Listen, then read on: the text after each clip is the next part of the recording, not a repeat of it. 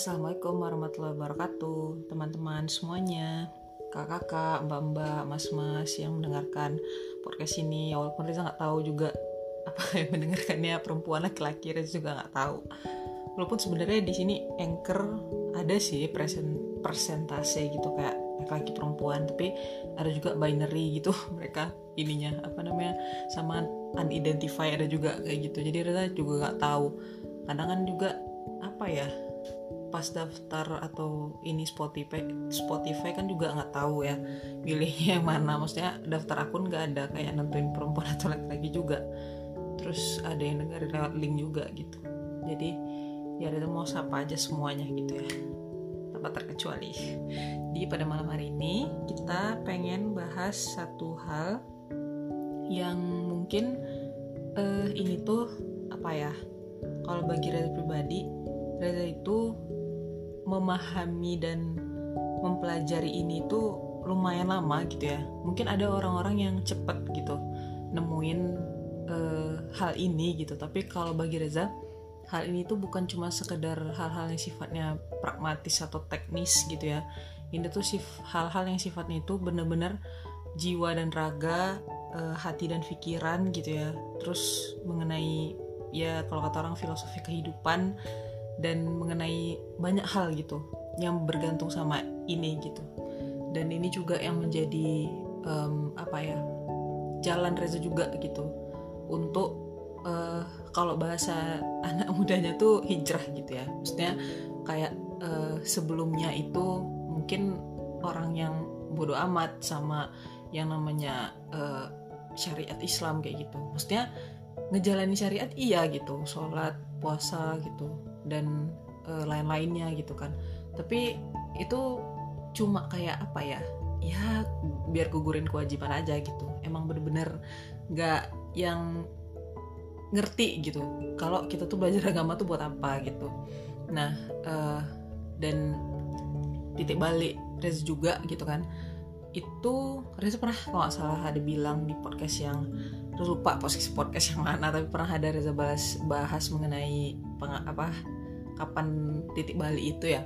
Waktu sebenarnya itu udah mulai awal-awal kayak ngerasa ini nih gue salah nih maksudnya ini aku nih di jalan yang nggak bener nih gitu. Nah itu itu ngerasanya waktu SMA gitu. Karena kan waktu dari SD sampai SMP itu tuh apa ya kan kalau muslimah kan kita kalau setelah balik kan itu udah wajib kerudungan gitu kan.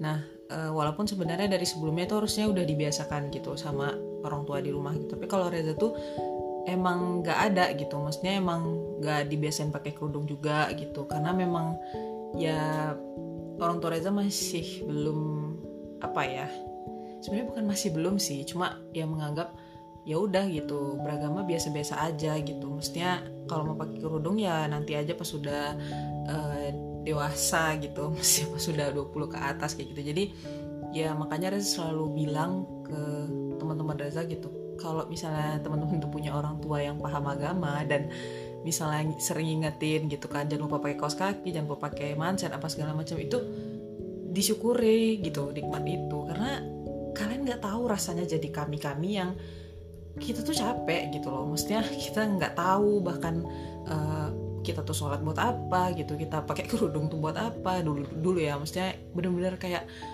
hidup tuh nggak nggak jelas aja gitu loh. Kayak muslim segan mati tak mau gitu.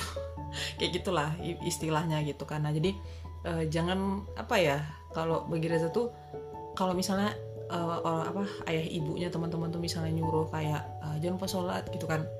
Atau misalnya uh, ayah ibunya teman-teman tuh diskusi mengenai agama kayak gitu. Itu ya diladenin gitu. Itu tuh privilege banget buat teman-teman. Karena ya kalau Reza pribadi kita tuh hampir nggak pernah diskusiin soal agama gitu. Maksudnya Reza pribadi tuh selalu diskusi soal agama itu sama tante Reza adiknya mama Reza gitu. Karena kalau papa Reza tuh dia orangnya kan ya dia dulu lulusan Muhammadiyah sih. Cuma tuh nggak tahu mungkin ngaji di mana apa gimana Reza juga nggak tahu jadi tuh kayak apa ya memang sama sekali nggak pernah. Pokoknya tuh uh, selalu kayak dianggap kita tuh obrolan mengenai agama tuh kayak ekstrim kayak gitu. Nggak usah lah biasa aja kayak gitu. Dan justru kalau misalnya kita bahas filsafat bahas mengenai ya hal-hal yang berhubungan dengan uh, filsafat yang bukan filsafat Islam ya. Maksudnya filsafat yang ya kalau teman-teman tahu sebenarnya itu filsafat Barat gitu kan. Ya tapi akar awalnya kan ngambil dari Aristoteles dan teman-temannya juga gitu. Awalnya dari Yunani juga gitu.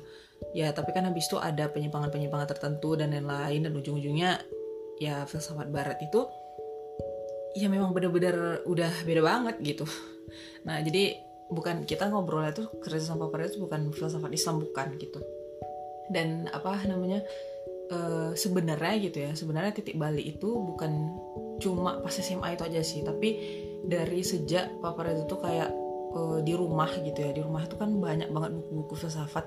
Itu bener-bener itu tuh kayak gak ngerti itu tuh apa awalnya. Dan apa dulu tuh novel waktu SMP itu tuh Reza tuh udah baca novel itu novel-novel novel-novel Dewi Lestari gitu ya.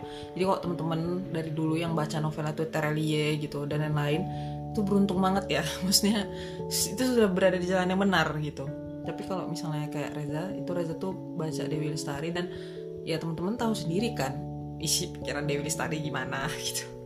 Ya lihat aja novelnya perahu kertas itu gimana. Kalau misalnya uh, apa teman-teman itu tahu gitu ya. Oke bentar.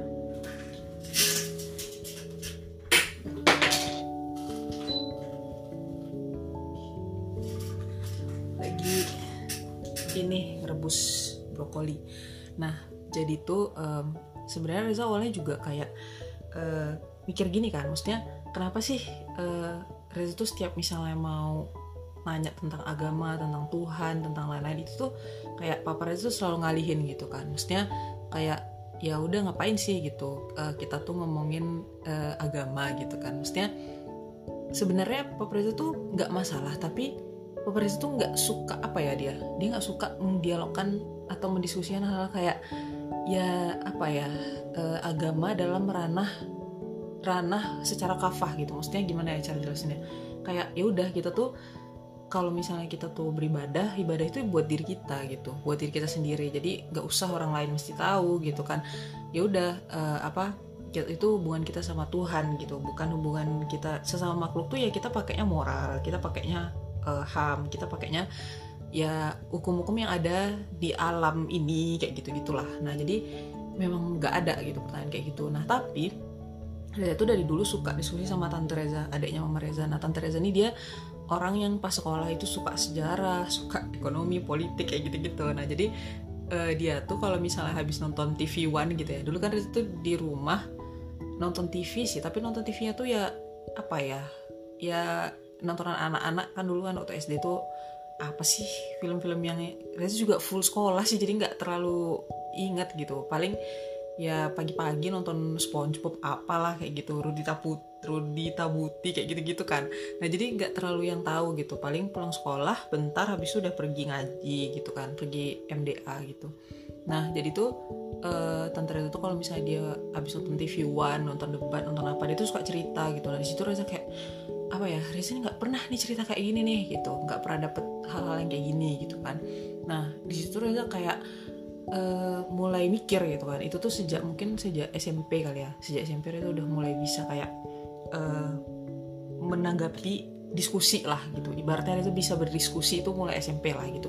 Waktu SD sebenarnya apa ya ada gitu kan. Kayak misalnya ngajuin pertanyaan di kelas apa gimana. Cuma ya waktu SD tuh Reza suka dianggap kayak orang aneh gitu. Jadi Reza tuh sering jadi bahan gosipan majelis guru gitu. Jadi guru tuh selalu bilang kayak uh, itu malas banget kalau kalau kalau apa Reza tuh kalau di kelas tuh ada Reza gitu. Maksudnya malas banget ngajar anak kelas 5 atau tuh misalnya Reza kelas 5 Ngap, kenapa gitu? kata uh, apa namanya guru yang lain gitu kan. Iya soalnya ada Reza di dalam dia tuh dia tuh suka banget nanya gitu dan pertanyaannya gak selesai-selesai gitu. Jadi kayak dari dulu tuh Reza kayak suka nanya tapi ya sering dibungkam gitu lah gitu. Jadi pas udah semakin naik SMP SMA Reza tuh udah, udah makin malas nanya.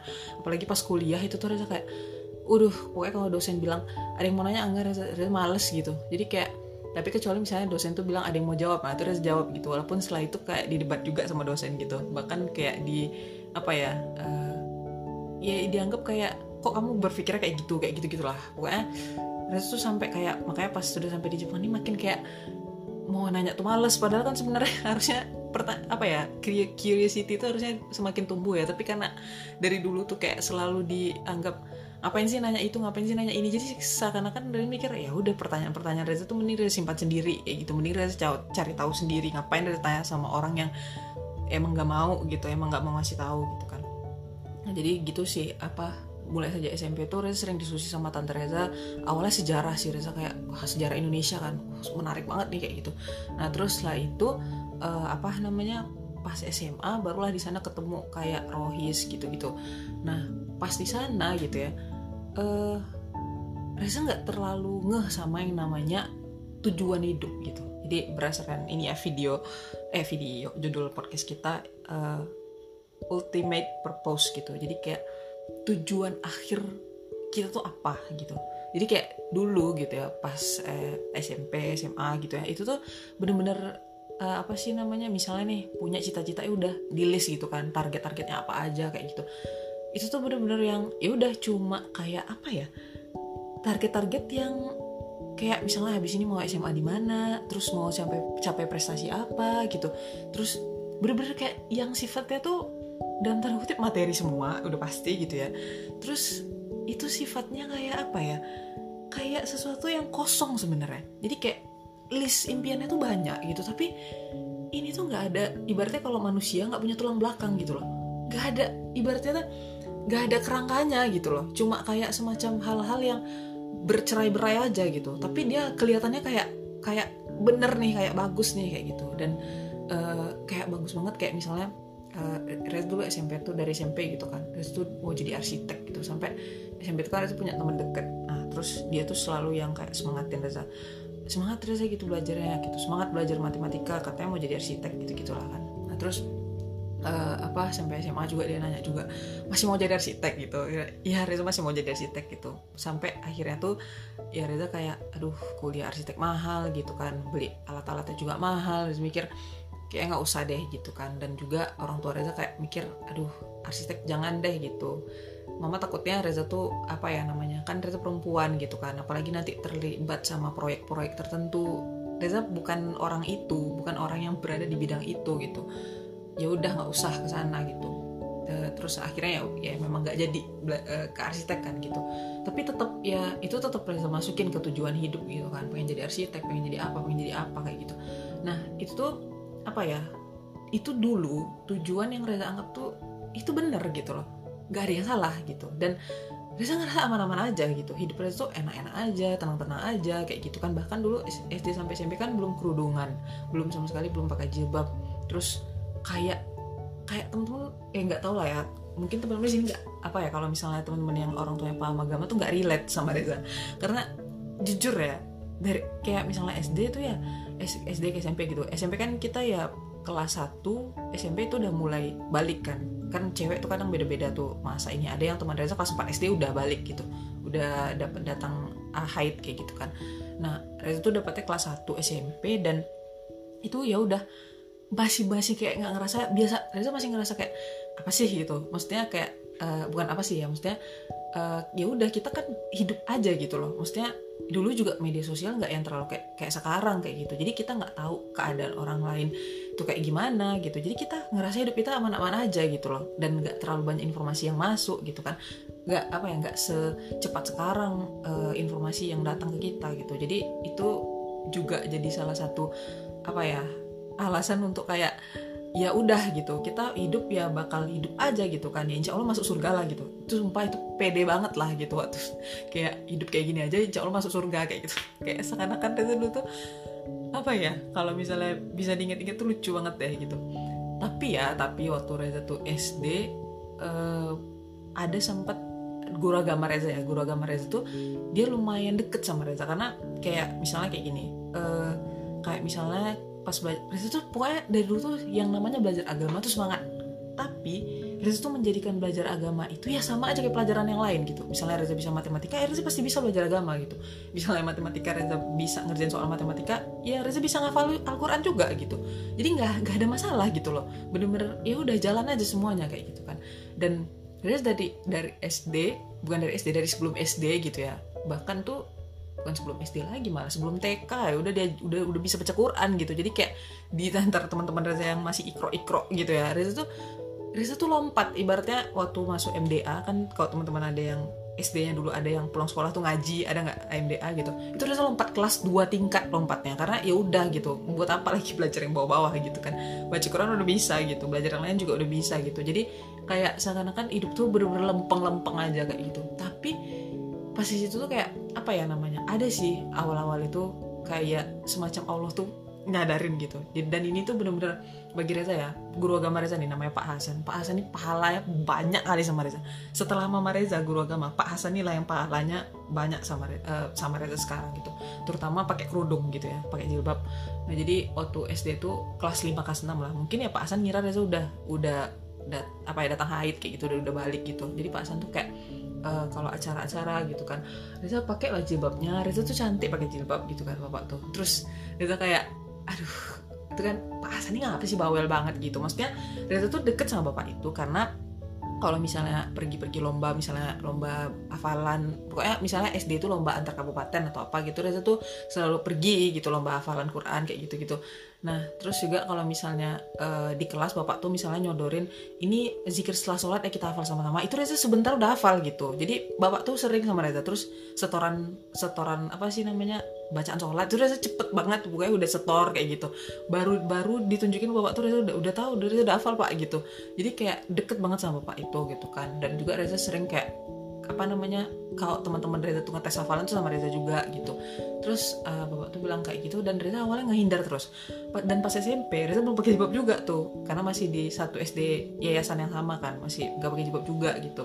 Terus habis itu ketemu bapak itu uh, agenda apa ya? Reza lupa gitu. Terus bapak tuh bilang loh Reza kok nggak pakai jilbab? Gitu waktu kan Reza udah SMP gitu kan. Terus dia bilang ya nanti lah pak pakai jilbabnya gitu kan. Ngapain cepet-cepet? gitu. Nah terus habis itu pernah pas kapan ya Reza tuh kalau nggak salah uh, pergi lomba gitu karena ya tapi ini nak pas kejadiannya SMA nih. Jadi pas SMP tuh bapak tuh masih kayak gitu. Dan itu sebenarnya apa ya bener-bener nge ini Reza banget gitu. Maksudnya bener-bener apa sih kayak mengganggu awalnya gitu. Kayak bapak ini nggak masih kayak terngiang-ngiang. Pak Hasan Pak Hasan itu terngiang-ngiang banget selama Reza tiga tahun SMP gitu ya. Padahal Reza dulu tuh ya ibaratnya lumayan banyak juga kegiatan gitu kan. Dan itu selalu nggak pakai jilbab. Kayak bukan soal nggak emang belum pakai jilbab gitu loh. Jadi kayak sekolah gitu terus habis itu kegiatan Reza dulu marching band juga kan. Tapi ya marching band kebetulan Reza megang alat tiup kan. Maksudnya megang apa sih namanya kayak sejenis trompet gitu. Jadi nggak terlalu yang kalau anak yang pegang apa bendera color guard kayak gitu itu kan mereka bajunya luar biasa seksi seksi gitu. Kalau Reza enggak gitu kebetulan kita. Nah tapi tetap gak pakai jilbab gitu. Kalau latihan juga ya kita ada tuh kostum misalnya kostum hari ini celana pendek ya kayak gitu. Ya itu bener pakai celana pendek gitu. Jadi kayak bener-bener apa ya namanya bener-bener bebas aja. Tapi pas SMA itu kan masuk Reza tuh SMA udah beda. SMA nya tuh SMA negeri dan kalau di Pekanbaru gitu SMA negeri tuh wajib pakai jilbab gitu maksudnya mau jilbabnya jilbab selempang mau jilbabnya jilbab paling tipis apa pokoknya pakai jilbab ke sekolah tuh wajib gitu. Jadi semua baju tuh lengan panjang nggak ada yang lengan pendek gitu kan. Mau yang non muslim tuh juga pakai lengan panjang pakai rok panjang gitu. Tapi mereka nggak pakai jilbab aja bedanya sama kita. Dan waktu itu Reza pernah pas SMA lomba kalau nggak salah lomba ke Unri deh kalau nggak salah. Jadi lomba Olimpiade Fisika kalau nggak salah Reza.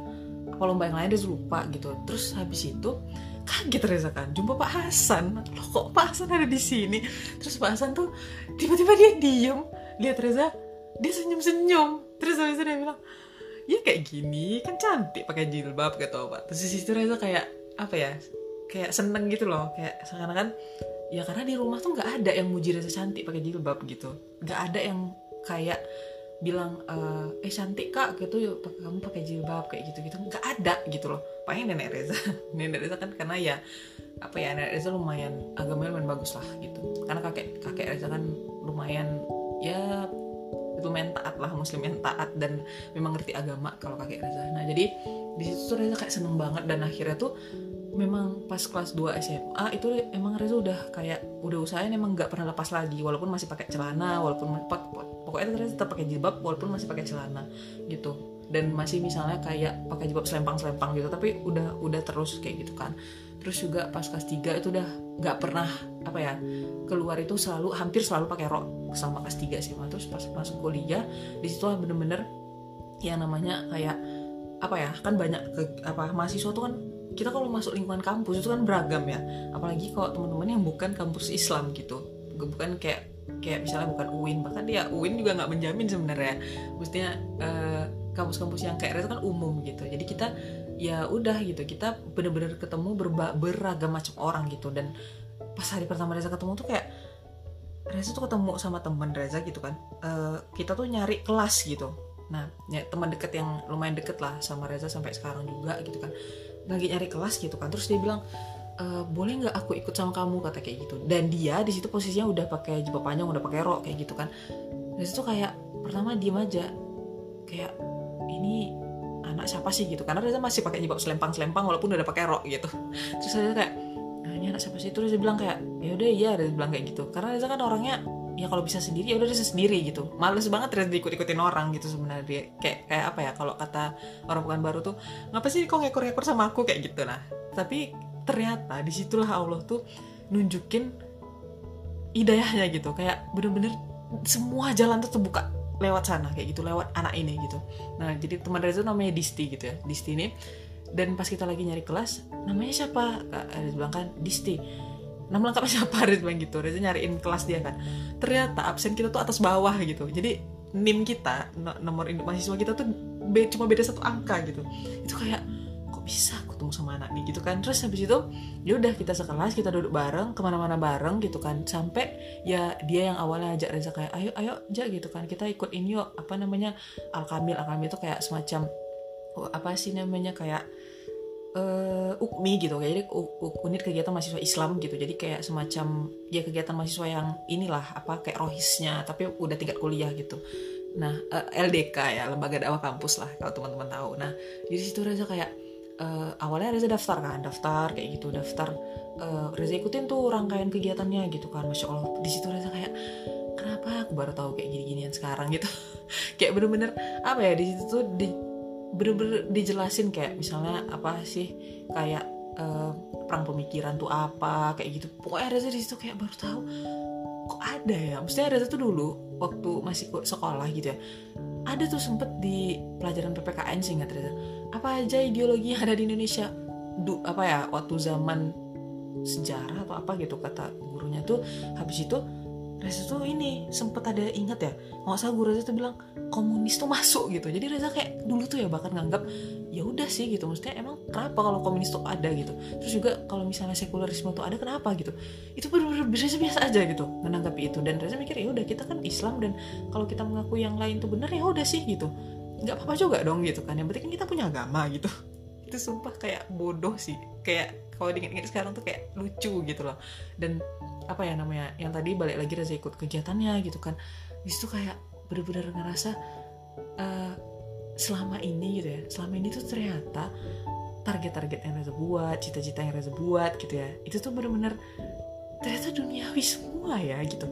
Dan itu tuh kayak walaupun walaupun misalnya ada tujuan kayak misalnya akhirat ataupun tujuan yang aku tuh pengen umroh, pengen haji, pengen yang berhubungan dengan inilah syari uh, dengan syariat, maksudnya dengan dengan agama kayak gitu dengan Islam kayak gitu pengen haji pengen umroh itu tuh menjadi hal yang terpisah gitu loh. Bukan menjadi hal yang itu tuh butuh dipersiapkan enggak gitu. Justru malah hal-hal yang dipersiapkan tuh terus terus menerus kayak uh, dunia lagi dunia lagi dunia lagi kayak gitu. Jadi kayak kayak seakan-akan itu ya udah hidup berjalan terus ya sholat ya jalan terus tapi rasa tuh gak pernah nyari tahu sebenarnya tuh ini tujuan hidup Reza bener gak sih gitu?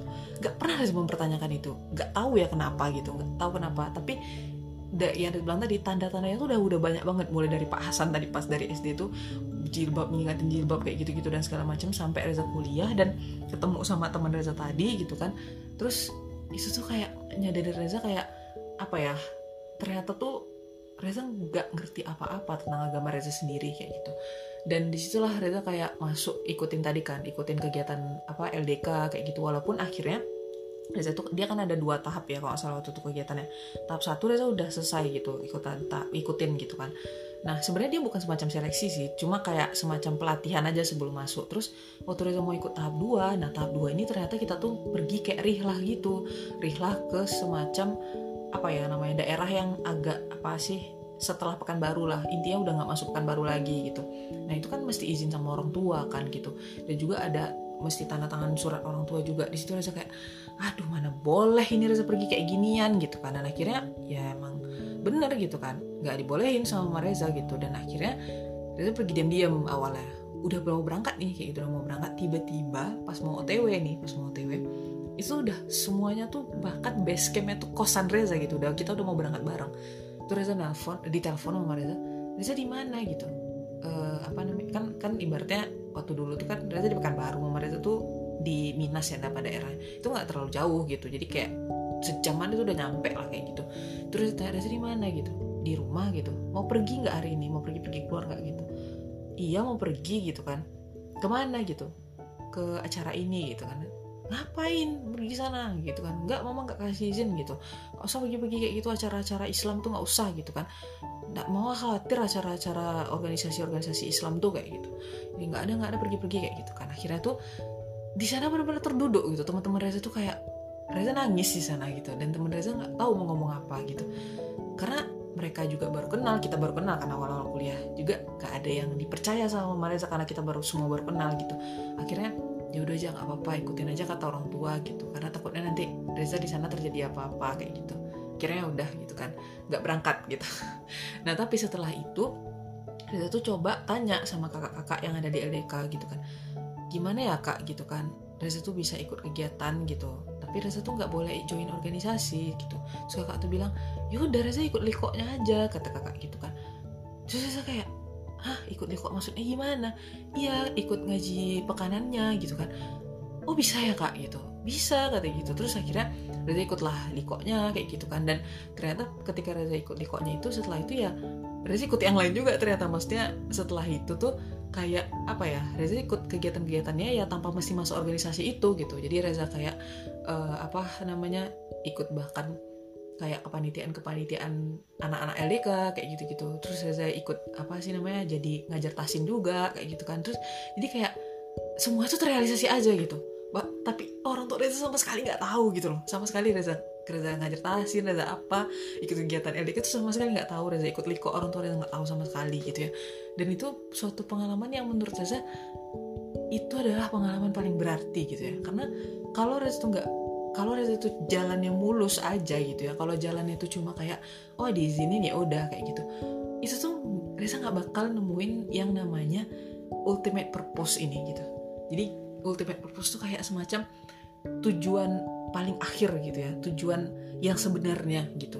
Jadi kalau misalnya Reza masih uh, apa namanya masih ya uh, biasa-biasa aja maksudnya tuh kayak nggak ada tantangan gitu ya. Bukan nggak ada tantangan nggak ada rintangan gitu ya. Mungkin kalau orang-orang seringnya gitu ya. Kalau orang-orang seringnya uh, mendapat apa sih Reza pernah baca satu postingan di Instagram gitu tulisan gitu ya tulisan Ustadz Amar Arisalah kalau teman-teman ada yang tahu. Nah uh, apa namanya beliau itu juga sering apa eh bukan sering ya ada beberapa kali lah. Iya, tapi ser lumayan sering juga sih. Kayak apa namanya collab sama Gen Saladin yang gen Instagramnya generasi Salahuddin itu. Nah jadi itu uh, beliau tuh bilang uh, beliau tuh ada nulis kayak semacam uh, apa ya intinya tuh tetap semangat untuk kamu yang keluargamu tuh bukan tantangan dakwah bagimu tapi rintangan dakwah gitu. Terus kayak pas Reza denger Reza nangis sih. Eh pas Reza baca ya, pas Reza baca Reza nangis gitu. Terus um, Reza kayak waktu tuh kirim kan ke sahabat Reza gitu ke Vina gitu. Uh, terus Vina tuh bilang uh, awalnya Vina tuh ngira Reza tuh ngirim itu tuh buat dia gitu karena sebelum apa sebelum mereka ngirim itu tuh kita sempat ada diskusi kayak ternyata tantangan yang ngejelasin Islam itu ke orang tua kayak gitu. Nah itu kata Vina kalau Vina aja Vina tuh bukan rintangan aja Vina tuh tantangan kata Vina. Beda aja antara tantangan dan rintangan. Kalau tantangan itu orang tua kita tuh paham tapi orang tua kita tuh belum paham tapi dia bisa kok dikasih paham kayak gitu. Tapi kalau rintangan rintangan tuh kita gimana ya? Kita nggak bisa ngasih tahu orang tua kita nggak bisa gitu. Kita cuma bisa ngedoain kita cuma bisa teman-teman tahu nggak sih kayak apa ya uh, berdebat sama orang yang paling kita sayang gitu. Tapi itu tuh soal hal yang itu tuh nggak bisa kita apa ya nggak mungkin kita lakukan gitu. Jadi kayak misalnya uh, apa debat tentang hijab gitu itu kayak waktu Reza pertama kuliah gitu ya. Jadi itu Reza pernah uh, apa pertama kali kayak belajar benar-benar gimana gimana pakai hijab saat itu gimana gitu. Itu kalau misalnya teman-teman nggak pernah ditentang sama orang tua mengenai hal itu gitu ya itu ya beruntung banget gitu. Reza awalnya tuh kita debat gitu Reza sama Papa Reza debat.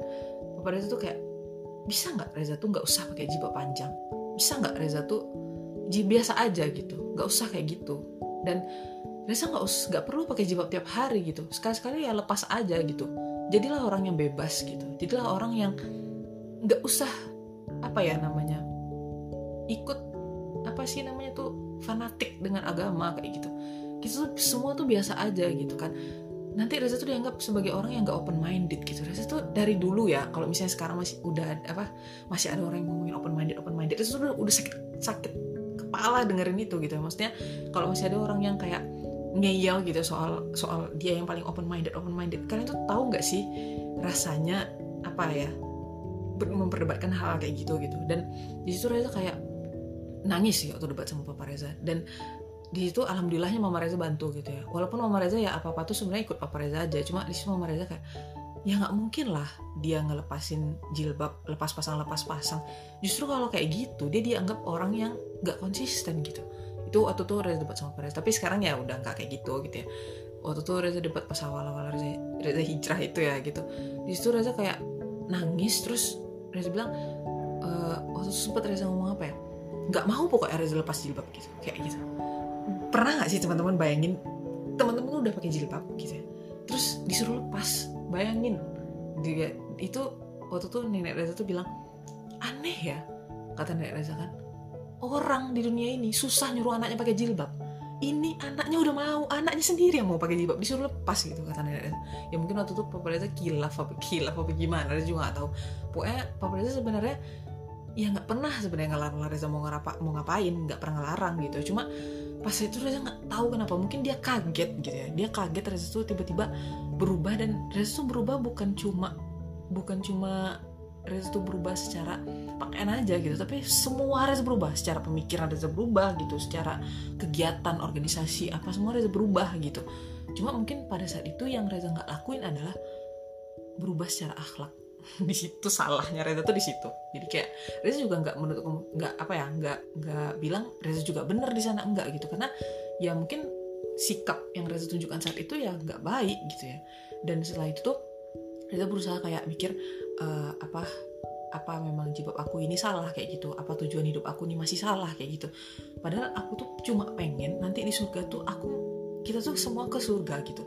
Aku nggak pengen dengan aku lepas jilbab papaku tuh nanti pertanggung jawabannya berat gitu. Karena dua kita berdua nih anaknya tuh perempuan dua-duanya gitu. Dan e, ibaratnya kalau Reza aja nggak pakai jilbab gitu apalagi adik Reza gitu. Adik Reza tuh dia ngikut-ngikut aja gitu loh. Maksudnya dia memang orangnya ya mikir juga gitu. Tapi kalau misalnya dia lihat Reza dia udah kayak ya kakakku aja kayak masih kayak gitu gitu kan. Masa aku yang mau lebih ekstrim daripada dia? Kayak gitulah dalam tanda kutip ya nah tapi tuh ya apa ya namanya seiring berjalannya waktu Reza tuh mikir kayak kayaknya ya papa Reza tuh marah. Karena Reza itu berpakaian gitu ya. Maksudnya Reza tuh uh, misalnya nih Reza tuh udah udah pakai gamis gitu. Tapi harusnya Reza tuh kalau misalnya udah pakai gamis gitu ya ya biar kelihatannya itu nggak kalau bahasa orang Minang itu geroboh toboh tau nggak? Geroboh toboh tuh kayak apa? Kayak kita tuh ini ini kita tuh kayak di di apa?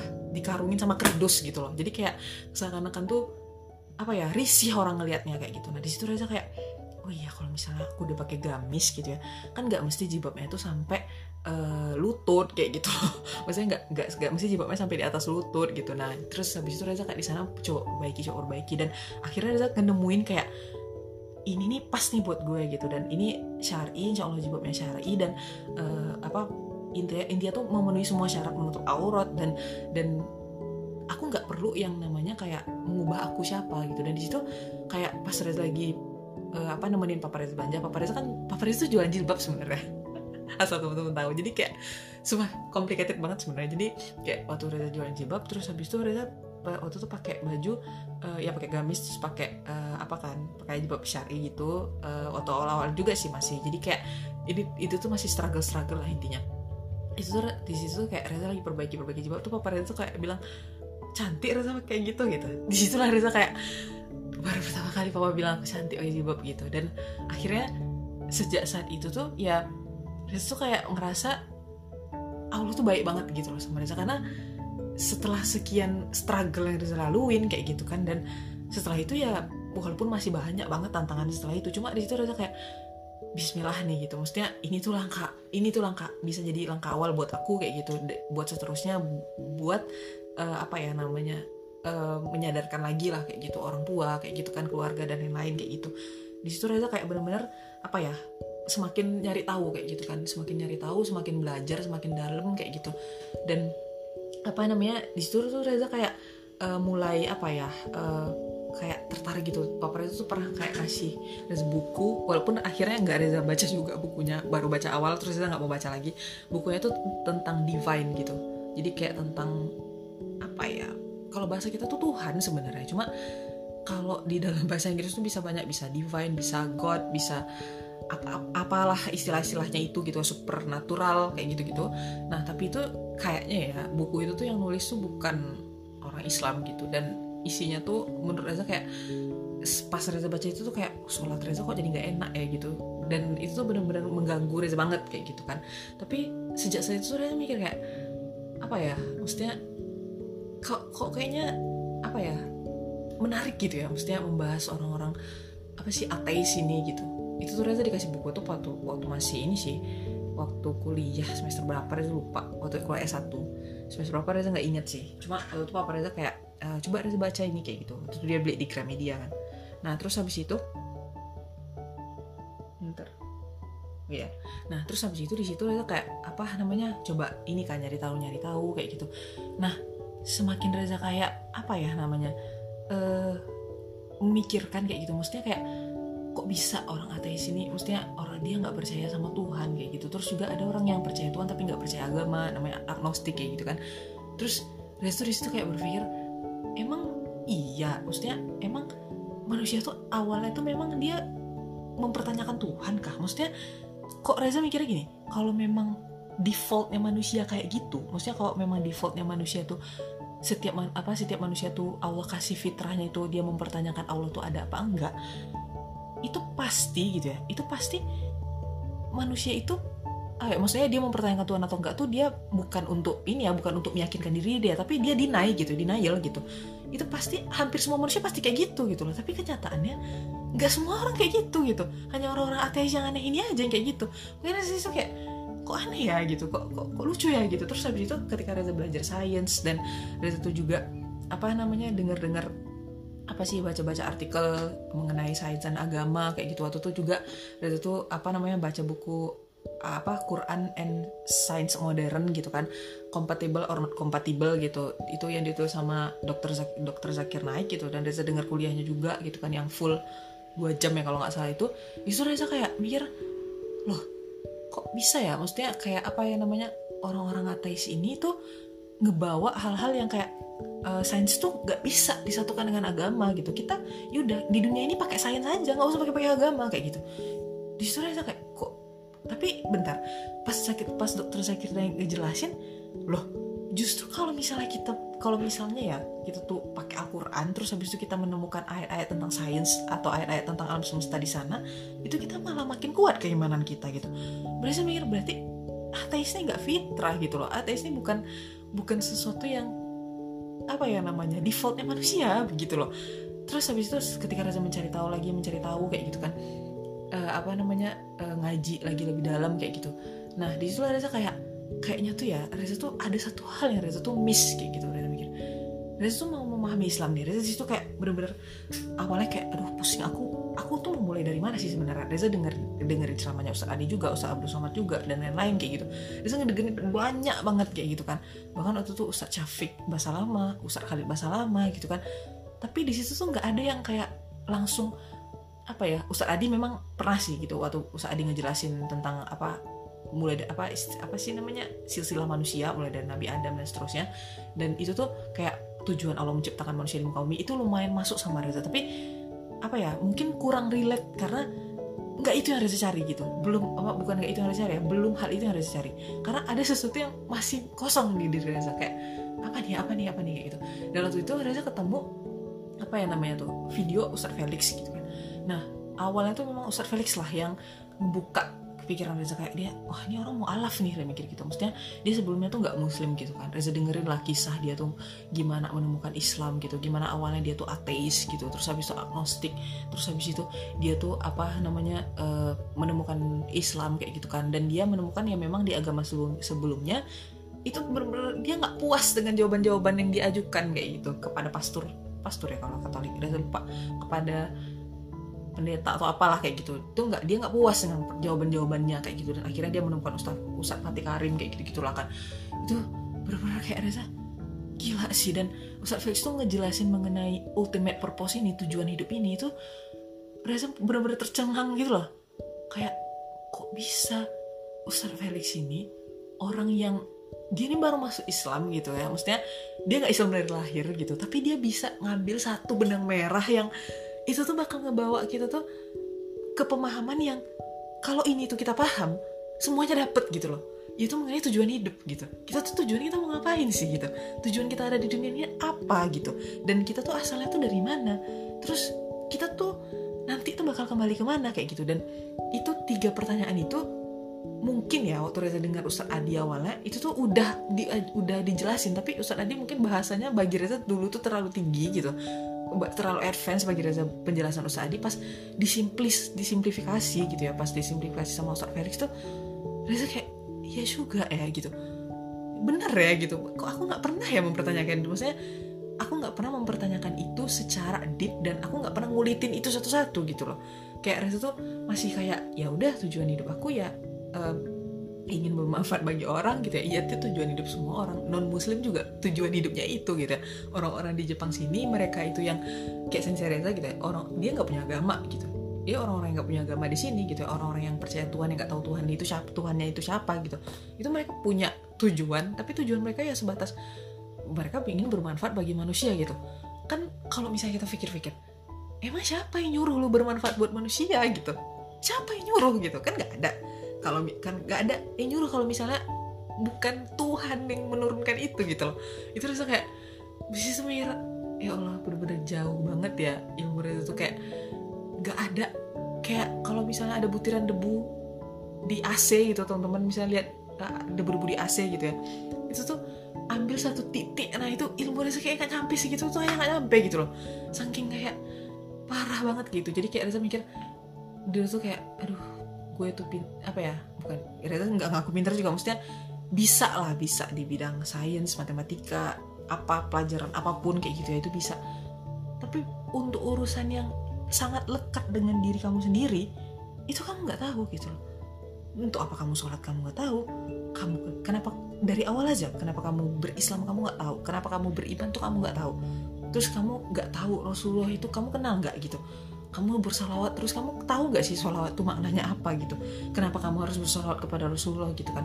Walaupun memang ya nggak ada alasan kita tuh untuk nggak bersalawat kepada beliau tapi kamu tuh kenal gak sih siapa Rasulullah itu gitu kan? Kenapa kenapa Rasulullah itu mesti jadi Rasul gitu? Kenapa Rasulullah itu bukan kenapa Rasul mesti Rasul maksudnya kenapa kita itu menyimani Rasulullah itu sebagai Rasul kayak gitu? Nah itu kenapa gitu kan? Nah itu kan kita Reza eh, itu kan Reza nggak tahu tuh gitu maksudnya nggak mencari tahu itu. Kenapa Reza harus sholat? Kenapa Reza harus puasa gitu kan? Dan apa sih namanya pertanyaan pertanyaan-pertanyaan kayak gitu tuh bener-bener apa ya walaupun walaupun misalnya Reza tahu jawabannya secara saintifik gitu kan tapi itu tetap aja kayak ya ngapain sih gue beragama kering kayak gini gitu? Nggak ada essence yang gue dapat kayak gitu kan. Dan di situ Reza kayak mikir inilah penting gitu ya pentingnya yang memiliki ultimate purpose. Jadi tujuan yang apa ya nah kalau bahasa Indonesia itu ultim ultimat ultimate apa sih bahasa Indonesia? Ultimate itu kayak sesung apa ya tujuan yang paling mutakhir bukan mutakhir juga ya. Aduh hmm, tujuan yang ya tujuan akhir lah intinya ya ultimate purpose. Jadi kayak tujuan yang paling ujung nah kayak gitulah. Yang paling ujung banget kayak gitu nah. Jadi kita tuh kan mesti apa ya uh, sebagai muslim tuh ya kita mesti punya tujuan akhir kita dan beruntungnya gitu ya beruntungnya kita tuh kita tuh dikasih petunjuk sama Tuhan yang benar gitu. Kita tuh dikasih petunjuk sama uh, Allah dengan petunjuk yang semuanya ada gitu. Jadi itu tuh bener-bener keseluruhan dan kita nggak perlu cari lagi petunjuk-petunjuk yang lain sebenarnya. Maksudnya kita nggak perlu cari dari luar petunjuk itu gitu karena Allah udah ngasih semua gitu kan. Cuma ya memang ya apa yang ada di dunia ini sekarang apa yang terjadi di depan kita. Karena kan memang apa ya uh, kita ya kita sebagai manusia kita mesti meyakini juga ini suatu keniscayaan. Maksudnya kan itu pernah ada apa ya uh, dengar kayak gini. Maksudnya kan ada ayatnya juga dalam Al-Quran. Nih mohon dikoreksi kalau salah. Jadi kayak kalau misalnya apa kalau Allah bisa Allah bakal jadiin kok semua yang di muka bumi itu beriman kepada Allah. Tapi kan ya Allah ingin menguji kayak gitu kan. Siapa yang benar-benar sama beriman kepada Allah kayak gitu. Makanya ya Allah menjadikan ya ada yang oh, beriman ada yang nggak beriman kayak gitu. Nah itu ya memang apa ya kalau yang Reza pahami ya uh, apa ya namanya uh, apa sih ya secara ini ya secara pemahaman Reza tuh masih sebatas itu gitu kan. Ya mungkin uh, kalau misalnya teman-teman ada pemahaman yang lain ya silahkan kayak gitu kan. Dan bagi Reza ya uh, apa sih namanya kita itu hmm, sangat-sangat beruntung gitu ya sangat-sangat beruntung dikasih petunjuk yang jelas tadi gitu. Walaupun memang gitu ya kita tuh mesti menghadapi banyak sekali gitu ya pemikiran-pemikiran yang aneh kayak gitu. Pemikiran yang lucu-lucu kayak misalnya orang-orang ateis tadi kayak gitu ya. Dan apa sih kalau misalnya teman-teman tuh lihat entah itu debat Islam sama ateis, entah itu buku-buku yang menjelaskan tentang uh, apa namanya Islam versus ateis kayak gitu itu bener-bener kita tuh bakal menemukan sesuatu yang kalau ateis itu bukan sesuatu yang natural gitu. Jadi dia tuh sesuatu yang nggak natural kayak unnatural. Jadi apa ya Reza tuh lupa bahasanya di buku. Reza baru baca ada buku. Nah uh, itu tuh kayak semacam kayak Reza bilang tadi kalau misalnya memang fitrah kita tuh memang dari awal itu udah kayak denial dulu Tuhan itu ada harusnya semua orang kayak gitu gitu awalnya. Tapi kan enggak ternyata. Nah itulah makanya dibilang ateis sebenarnya bukan sesuatu yang natural kayak gitu. Dia coba aja teman-teman misalnya lihat orang-orang ateis itu debat mereka tuh aneh-aneh loh argumennya. Kayak seakan-akan ini tuh apa sih? gitu. Apalagi Richard Dawkins itu ya. Beliau bilang e, apa sih namanya dia nonton debat di eh, bukan debat ya beliau itu diundang ke apa Al Jazeera channel itu ya. Nah terus uh, apa namanya yang hostnya ini bener-bener bener-bener apa ya menggebu-gebu banget dan bener-bener dikulitinnya banget apa isi pemikiran Richard Dawkins ini gitu kan. Dan rata-rata tuh dia bingung ngejawabnya gitu. Dan dia kayak mengalihkan dari satu jawaban ke jawaban yang lain kayak gitu. Dan dia tuh kayak seakan-akan apa ya pasti tanya emang kamu bener-bener apa ya praktik praktisi ateis? ditanya sama hostnya tuh kayak ya sebenarnya kalau bisa dibilang tuh apa ya saya tuh bukan yang kayak uh, apa namanya iya saya ateis ya memang saya nggak nggak percaya sama Tuhan gitu katanya. Tapi ya bukan berarti saya juga nggak percaya nggak percaya saya nggak percaya sama sesuatu yang sifatnya supernatural atau apa kayak gitu. Saya percaya juga sama yang sifatnya ya intinya kayak kalau bisa dibilang tuh magic atau apa kayak gitu. Dan ternyata kayak dia tuh dari awal tuh udah udah gak konsisten sama argumen dia sendiri kayak gitu. Makanya saya mikir kok bisa bukunya tuh apa ya yang selfish jin itu kok bisa viral sih di dunia gitu. Kayak ada mikir An aneh banget pemikiran kayak gini bisa viral gitu. Terus habis itu dia bilang ada argumen juga yang aneh tuh saya nggak peduli mau kamu beriman sama agamamu mau kamu percaya Nabi Muhammad itu naik ke langit ketujuh pakai buruk kata dia pakai animal apa kata dia gitu kan. Tuh eh, yang saya tahu tuh ya saya cuma percaya sama sains kata dia. Terus tuh kayak ya peduli apa? Maksudnya tuh kayak terus kata hostnya oke okay lah katanya kita nggak usah lah gitu nggak usah lah kita memikirkan dulu apa yang dilakukan Nabi Muhammad ke langit ketujuh kata saya gitu kan. Tapi kan faktanya gitu kan. Faktanya sekarang one point berapa ya? Sekarang udah 2 miliar per orang Islam. Jadi banyak apa miliaran orang Islam di dunia ini buktinya sekarang melakukan banyak hal yang membuat dunia ini tuh sejahtera gitu. Makmur dunia ini kayak gitu kan.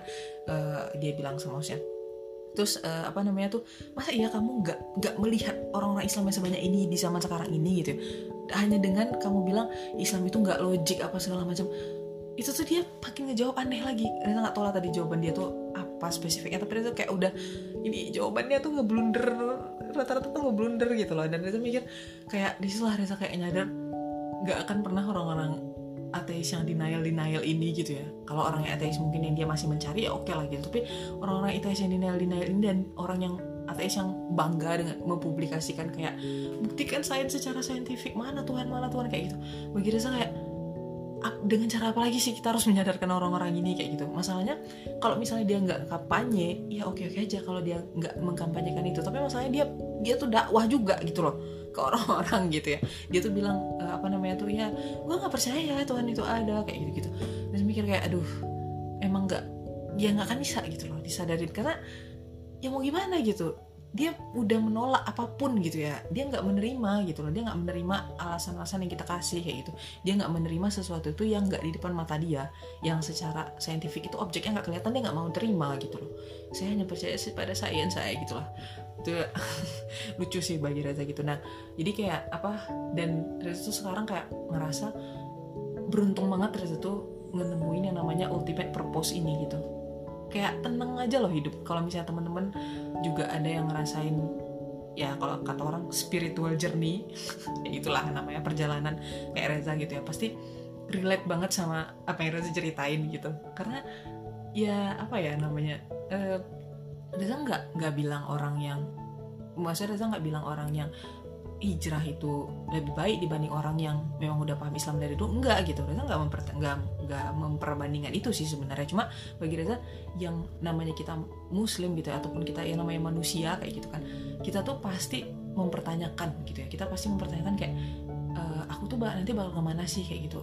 Aku tuh hidup ini kayak gini dia udah bener belum sih? kayak gitu. Minimal dia pasti nanya kayak gitu loh.